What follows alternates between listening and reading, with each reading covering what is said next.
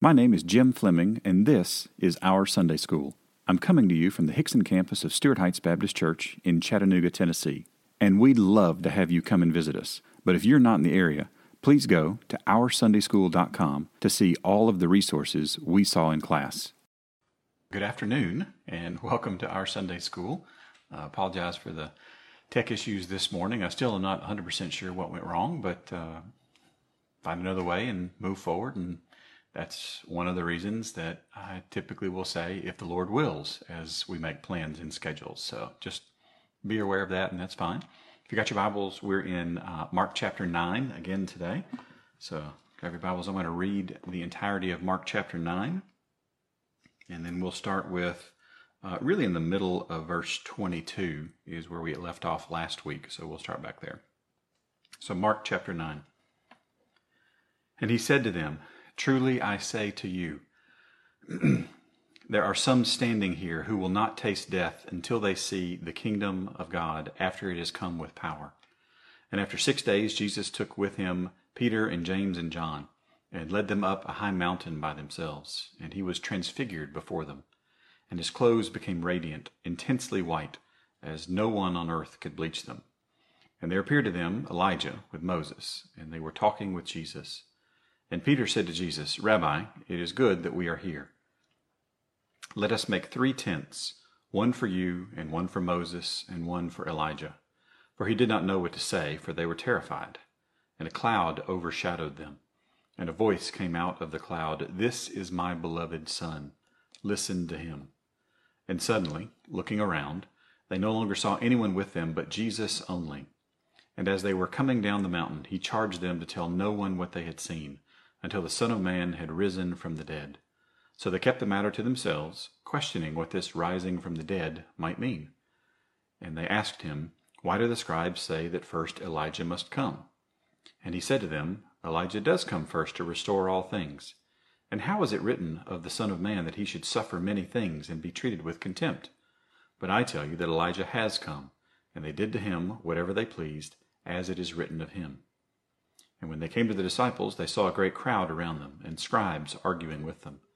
And immediately all the crowd, when they saw him, were greatly amazed, and ran up to him and greeted him. And he asked them, What are you arguing about with them? And someone from the crowd answered him, Teacher, I brought my son to you, for he has a spirit that makes him mute. And whenever it seizes him, it throws him down, and he foams and grinds his teeth and becomes rigid. So I asked your disciples to cast it out, and they were not able. And he answered them, O faithless generation, how long am I to be with you? How long am I to bear with you? Bring him to me. And they brought the boy to him. And when the Spirit saw him, immediately it convulsed the boy, and he fell on the ground and rolled about, foaming at the mouth. And Jesus asked his father, How long has this been happening to him? And he said, From childhood. And it has often cast him into fire and into water to destroy him. But if you can do anything, have compassion on us and help us. And Jesus said to him, If you can, all things are possible for one who believes. Immediately the father of the child cried out and said, I believe, help my unbelief. And when Jesus saw that a crowd came running together, he rebuked the unclean spirit, saying to it, You mute and deaf spirit, I command you, come out of him and never enter him again. And after crying out and convulsing him terribly, it came out, and the boy was like a corpse, so that most of them said, He is dead. But Jesus took him by the hand and lifted him up, and he arose. And when he had entered the house, his disciples asked him privately, Why could we not cast it out? And he said to them, This kind cannot be driven out by anything but prayer. They went on from there and passed through Galilee. And he did not want anyone to know, for he was teaching his disciples, saying to them, the Son of Man is going to be delivered into the hands of men, and they will kill him. And when he is killed, after three days he will rise. But they did not understand the saying, and were afraid to ask him. And they came to Capernaum. And when he was in the house, he asked them, What were you discussing on the way? But they kept silent, for on the way they had argued with one another about who was the greatest. And he sat down and called the twelve. And he said to them, if anyone would be first, he must be last of all and servant of all. And he took a child and put him in the midst of them, and taking him in his arms, he said to them, Whoever receives one such child in my name receives me, and whoever receives me receives not me, but him who sent me. John said to him, Teacher, we saw someone casting out demons in your name, and we tried to stop him, because he was not following us. But Jesus said, Do not stop him, for no one who does a mighty work in my name will be able soon afterward to speak evil of me. For the one who is not against us is for us. For truly, I say to you, whoever gives you a cup of water to drink because you belong to Christ will by no means lose his reward. Whoever causes one of these little ones who believe in me to sin, it would be better for him if a great millstone were hung around his neck and he were thrown into the sea. And if your hand causes you to sin, cut it off. It is better for you to enter life crippled than with two hands to go to hell to the unquenchable fire. And if your foot causes you to sin, cut it off. It is better for you to enter life lame than with two feet to be thrown into hell. And if your eye causes you to sin, tear it out. It is better for you to enter the kingdom of God with one eye than with two eyes to be thrown into hell, where their worm does not die and the fire is not quenched. For everyone will be salted with fire. Salt is good, but if the salt has lost its saltiness, how will you make it salty again? Have salt in yourselves and be at peace with one another. So hopefully you've got your copy of uh, the Bible and a copy of the handout. You can go to oursundayschool.com and uh, the center link at the bottom there will provide you with a, a link to today's handout. So if you've got those, uh, we are ready to uh, get moving along in Mark chapter 9. So we we covered uh, 14 through really the middle of 22 in the last two weeks. Today's handout's the same handout as the prior two weeks. It'll, uh, Lord willing, uh, be the same handout as next week as well. So we'll pick back up in uh, verse 22. But bef- before we get to verse 22, I just want to remind us of the context around uh, this particular story. And it's, it's this passage occurs immediately after the disciples not understanding Jesus' teachings about his own resurrection. So just keep that in mind as to what Jesus is doing in this particular text. So if we look down at verse 22. So we've uh, Jesus has asked the Father, "How long has this particular uh, issue been going on?" And the Father said at the end of verse 21, "From childhood." Verse 22, and it has often cast him into the fire. And we, we talked about this this concept that the the demonic desires a future home where humans are brought into their future pain uh, that there is a, a pain associated with what, what Satan and his demons desire to do to the image of God. So it's often cast him into fire and into water to destroy him. But if you can do anything, so I'm at the top of page 287 in your handout, but if you can do anything, now what a question to ask to Jesus, right? If you can do anything.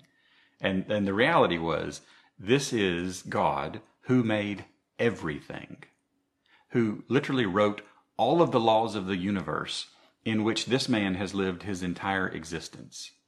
Every atom around him was a direct result of the creative power of Jesus Christ. If you can do anything. I mean, this is, this is, one of the most belittling, insulting questions. If you really knew who Jesus was, you kind of see how this is just like, oh my goodness, this is awful.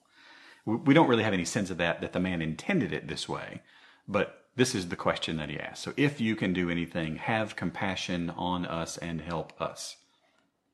So let's look at this word compassion. This means to, to, to feel sympathy or pity, to have to have your, your bowels yearn is the old definition here. And we would say if your, if your heartstrings are pulled, but you know that if you've ever felt emotionally pulled some towards someone, it doesn't happen in your heart. It happens in your gut. And the Jews would say because your, your, your gut is where the seat of your emotion is there. So if you're, if you have any compassion on us, just have compassion. Um, so I want, to, I want to show you where this word for compassion, this word for pity, shows up in Mark's gospel. So the first time it shows up in Mark 141.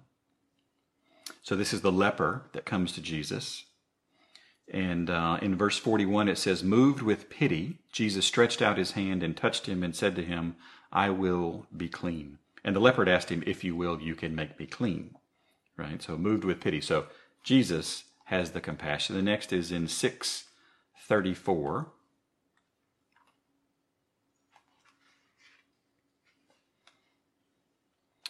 And this is when he's feeding the 5,000. So when he went ashore, Jesus, he saw a great crowd and he had compassion on them. So the second time it's used in Mark's gospel, it's Jesus that has the compassion. Uh, next time it shows up is in uh, chapter 8, verse 2. This is when he feeds the 4,000. In those days, when again a great crowd had gathered and they had nothing to eat, he called his disciples to him and said to them, I have compassion on the crowd. So Mark's used this word three times so far in his gospel. All three times it's a result of Jesus having compassion. No one else, no one else in Mark's gospel is mentioned as having compassion. And what the man asked, if you have if you can do anything, have compassion on us. Well, I'll give him this. He went to the one person who has a track record of compassion. And that is good. We're going to commend this man for that action because that is where we go. When we need compassion, when we need someone to have pity on us, the Lord Jesus Christ is the greatest source of compassion that we have right? God Himself is compassionate to us. So have compassion on us and not, not have compassion on my son, have compassion on us together. Because when children have physical problems that result in pain in themselves, this results in pain in the family. And this man wanted compassion for them both, which I think is a, a, a wise and thoughtful prayer. So have compassion on us and and here's where he starts to get bold. So I don't want you to miss this. And help us. This help is the aorist active imperative. The imperative is a command. So he is he is giving Jesus a command to help us. He's asking for compassion, but he's commanding help. But the help is the aorist tense. So this is the, the we don't have the aorist tense in English. The the closest to it is the essence of the word without regard to time. He, he just wants it. He just wants it to occur. And the, the vast majority of the time, a, a good right uh, uh, translation in English is a a one time only kind of present tense that works. That works really well for capturing the the thrust of what's going on. And the ESV does a great job here. Uh, have compassion on us and help us. This is this is just a one time request. Okay, it's going to be important in a couple minutes. So into verse 22, verse, verse 23. And Jesus said to him, If you can. Now, in, in Greek, there's just two words here. It's actually three words. So it's the, uh, it's the, uh, I'm sorry, it's the if, the conjunctive participle, um, conjunctive particle, uh, and then the, the verb, uh, dunamai. And, and the, the slightly more literal translation might be if possible. Like, if possible. because Jesus knew who he was, right? He's the one person who ever walked on earth who was completely and utterly clear on who he was, what he was about, and what he was supposed to be doing at all times, right? So, somebody asking Jesus, if you can, of course he knew the answer to that. So he says, if possible, all things are possible, or or capable. This is dunatos. This is an adjective uh, for one who believes. This word shows up elsewhere in Mark 10 27. So beautiful. Uh, this is when the uh, rich young uh, man comes up to him and says, uh, and they were exceedingly astonished, and they said to him, Then who can be saved? And Jesus looked at them and said, With man it is impossible, but not with God. So this, these are little breadcrumbs that Mark is leaving for us by his specific word choice. That the, the Holy Spirit is is guiding Mark to just drop into the narrative very specific words that help us see that with God all things are possible. We're connecting this idea that Jesus is God. God is Jesus in the flesh, right? So all things are possible. This, this word shows up again in Mark 14, verses 35 and 36. This is in the, the prayer in the Garden at Gethsemane. So he tells his disciples to sit here to, while I while I pray in verse 32. Uh, he took with him Peter, James, and John in 33, and he says to them, My soul is very sorrowful, even to death. Remain here and watch. And going a little farther, he fell on the ground and prayed that if it were possible, the hour might pass from him. And he said, Abba, Father, all things are possible for you. Again, this connectedness of possibility associated with only God, right? So all things are possible for the one who believes. Now, in that group, who had perfect faith? Well, Christ had perfect faith, right? We don't we don't often think or talk about Jesus Christ's faith, but he was a man of faith. Uh, he faithfully executed every aspect of the Father's plan that the Father had for his Son, and he faithfully uh, educated and trained his disciples. He faithfully fill in the blank. Every aspect of his life was filled with faith, and he uh, was a man of belief. And this this uh, verb here is a present active participle. All things are the one. All things are possible for the one who has a lifestyle of belief, for the one who has a lifestyle of faith, for the one who always believes, for the one who always has faith. Right? He's he's separating a instantaneous pinprick of faith versus a perpetual lifestyle of faith. So all things are possible for the one who believes. In verse 24, immediately, Mark's favorite word, the father of the child. And, and here's the first time in Mark's gospel that we really get a glimpse into how old this child is. Uh, th- this is a broad word. Uh, paidan uh, is, is a very broad word. It, can mean anything from a young child to an infant to a half grown boy or girl, uh, and then figuratively an immature Christian. So the, the question is, you know, how, how old is this child? Well, we know from the reading of the text just a couple verses later that uh, Jesus takes the boy by the hand and he stands up. So we know it's not an infant, right? Infants don't stand up on their own. They don't stand up with assistance. They fall down. They're wobbly. Their legs don't work this way. This is not the way infants function.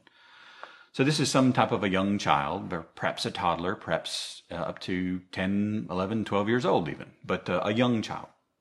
So the father of the child cried out, and this is this is a shriek. This is a scream almost.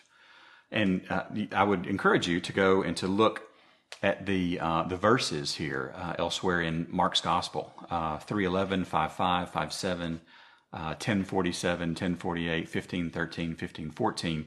I'll, I'll look at 1513 and 1514 because I just want you to get a sense of the the volume that is typically associated with this. This is uh, Pilate delivers Jesus to be crucified. In verse 13, and they, this is the chief priests, that this is the crowd that the chief priests have stirred up. They cried out again, Crucify him.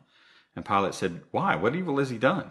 But they shouted out all the more, Crucify him. This, this is not a, oh yeah, help me a little. No, no, no. This is a almost a scream, if you will, uh, it's the same type of a scream that the demons use earlier in Mark when they see Jesus approaching and they get panicked about what's he going to do? How's he going to engage with us? Because they knew who he was. So the father of the child cried out and said, Now, this is an imperfect tense, which means this was repeatedly occurring. It's not something he said one time, it's something he said multiple times. I believe, help my unbelief. So Jesus had just finished saying, Whoever believes, all things are possible. And the Father's going to like that. that's me. That's me. I, believe. I believe. I believe. I believe. I believe. I, I believe. I, I believe. I believe.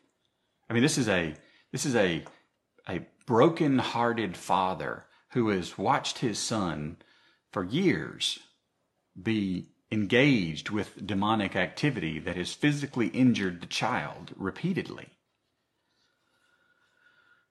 So the father says, I believe. And this is present active indicative. So that, I love the the Greek tenses because they give us a glimpse into what the speaker actually believed. So the speaker wouldn't have used the indicative if the speaker didn't believe this. The, the father believed that he believed. he was he was confident in his own belief.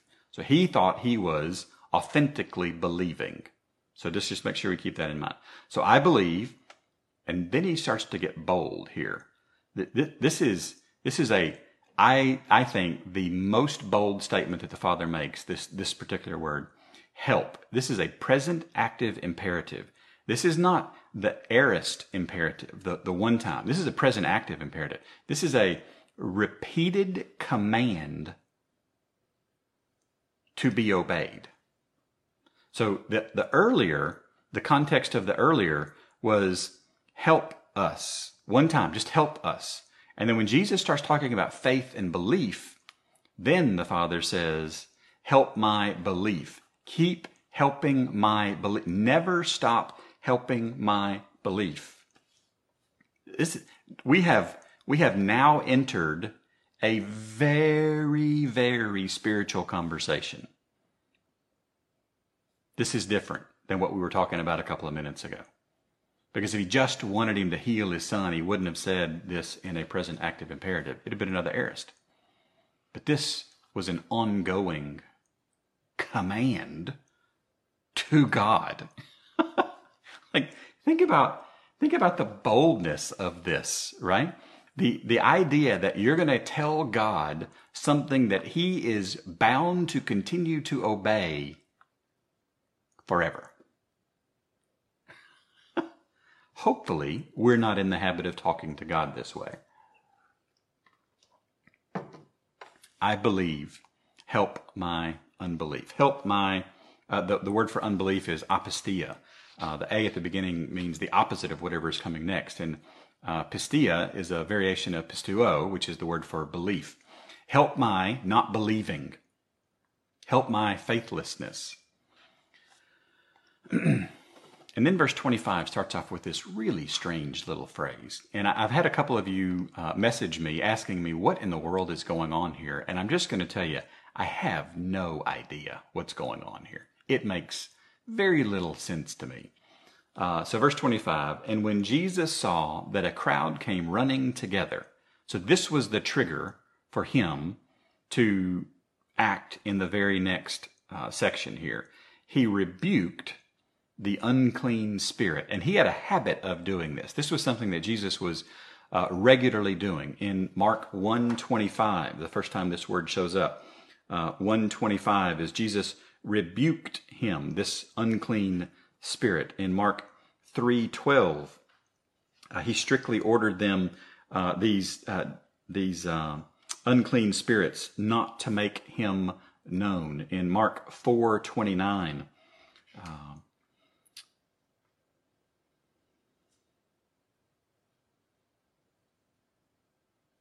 sorry, 439. I was going to say, we're 429 is square in the middle of the parable of the seed growing. I thought, nope, that's not the right spot. 439, and he awoke and rebuked the wind and the sea. So the first three times this word is used, one demon, a group of demons, the wind and the sea.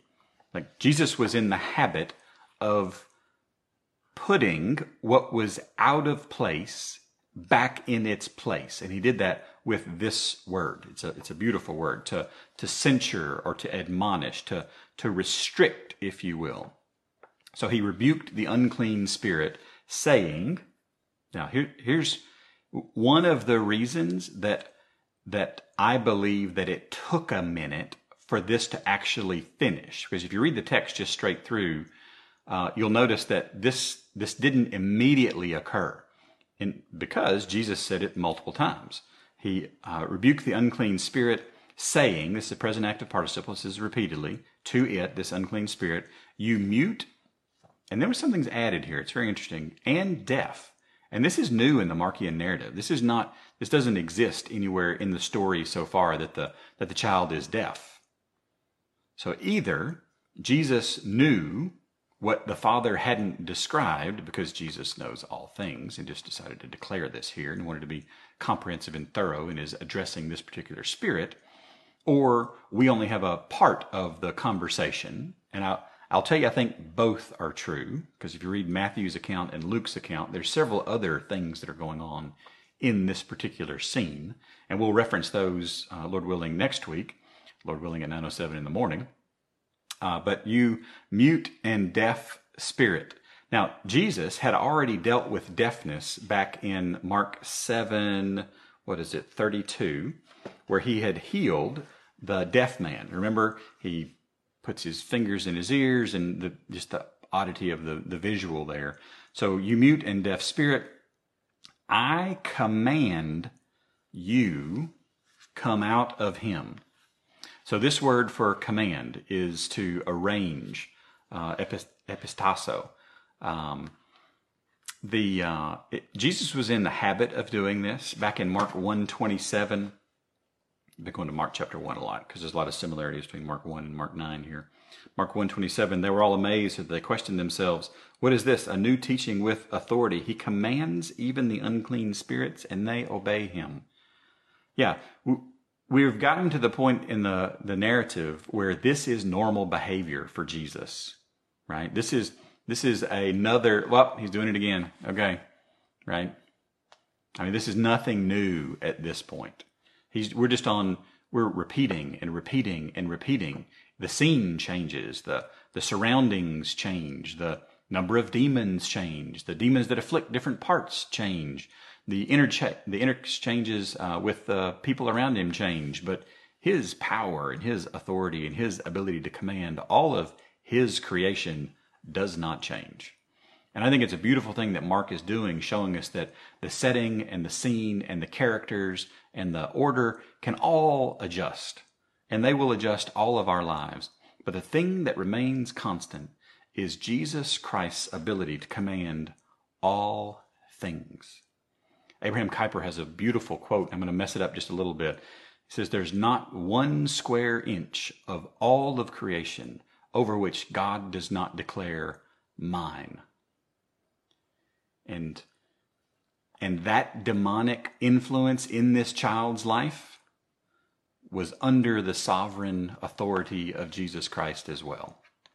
So when Jesus says, I command you, come out of him, this is an active imperative. This is, uh, this is a command. come out of him. Now, that's what the Father asked for. Remember back the first help, that aorist help, that one time help? That's what the Father asked for. And then Jesus does something even more and never enter him again. You see, if you remember a couple of minutes ago and last week, we had talked about how the demons wanted to bring the image of God into their future pain. And what Jesus desires to do is to bring the image of God into his future peace. Now, I'm not a Baptist preacher. I'm not about alliteration, but that one was too easy. I couldn't pass it up. There we go. All right. So, um, yeah, I'm not sure I like it yet, Margie, but we're going to keep trying. So there we go.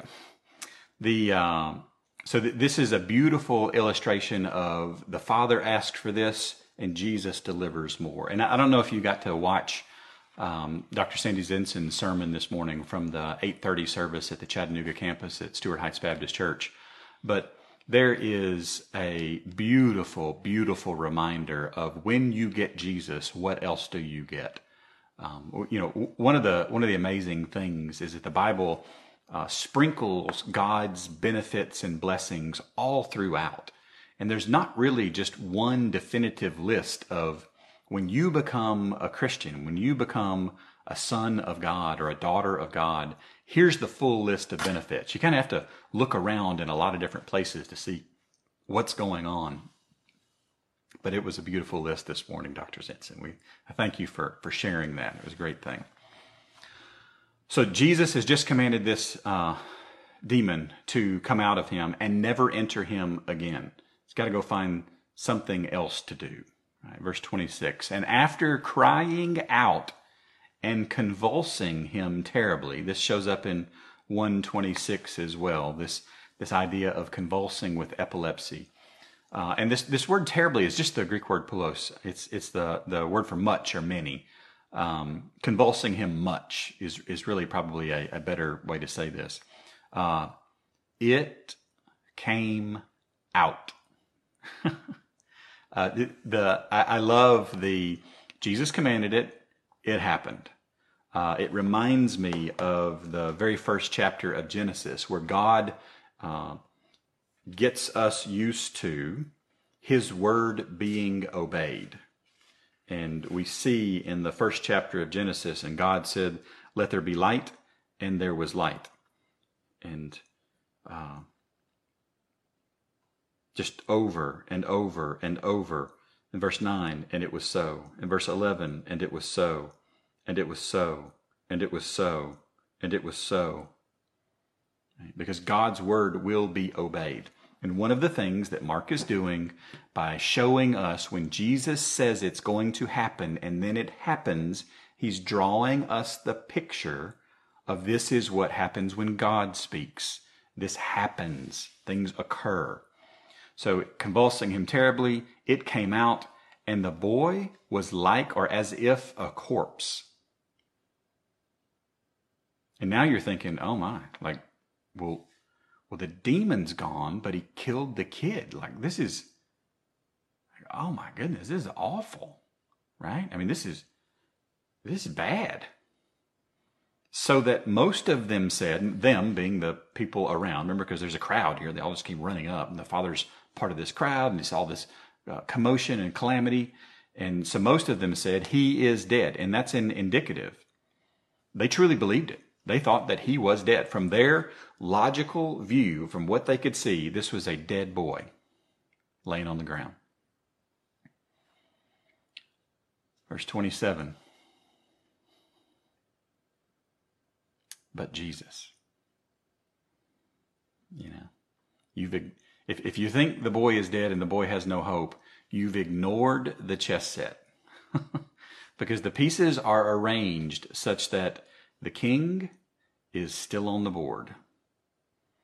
And the king is still active. And the king is still working. And the king is not done. But Jesus took him by the hand. Now, this word took is krateo. This is that seizing. This is not a, if anybody ever makes a movie about this and they have Jesus like very gently leaning over and like, oh, here we go. No, that is not what this word means. This word means got that boy, grabbed him up, and took him by the hand. He physically engaged. Because this was going to be something that the disciples needed to see their rabbi do, and he did it on many occasions, physically engaging.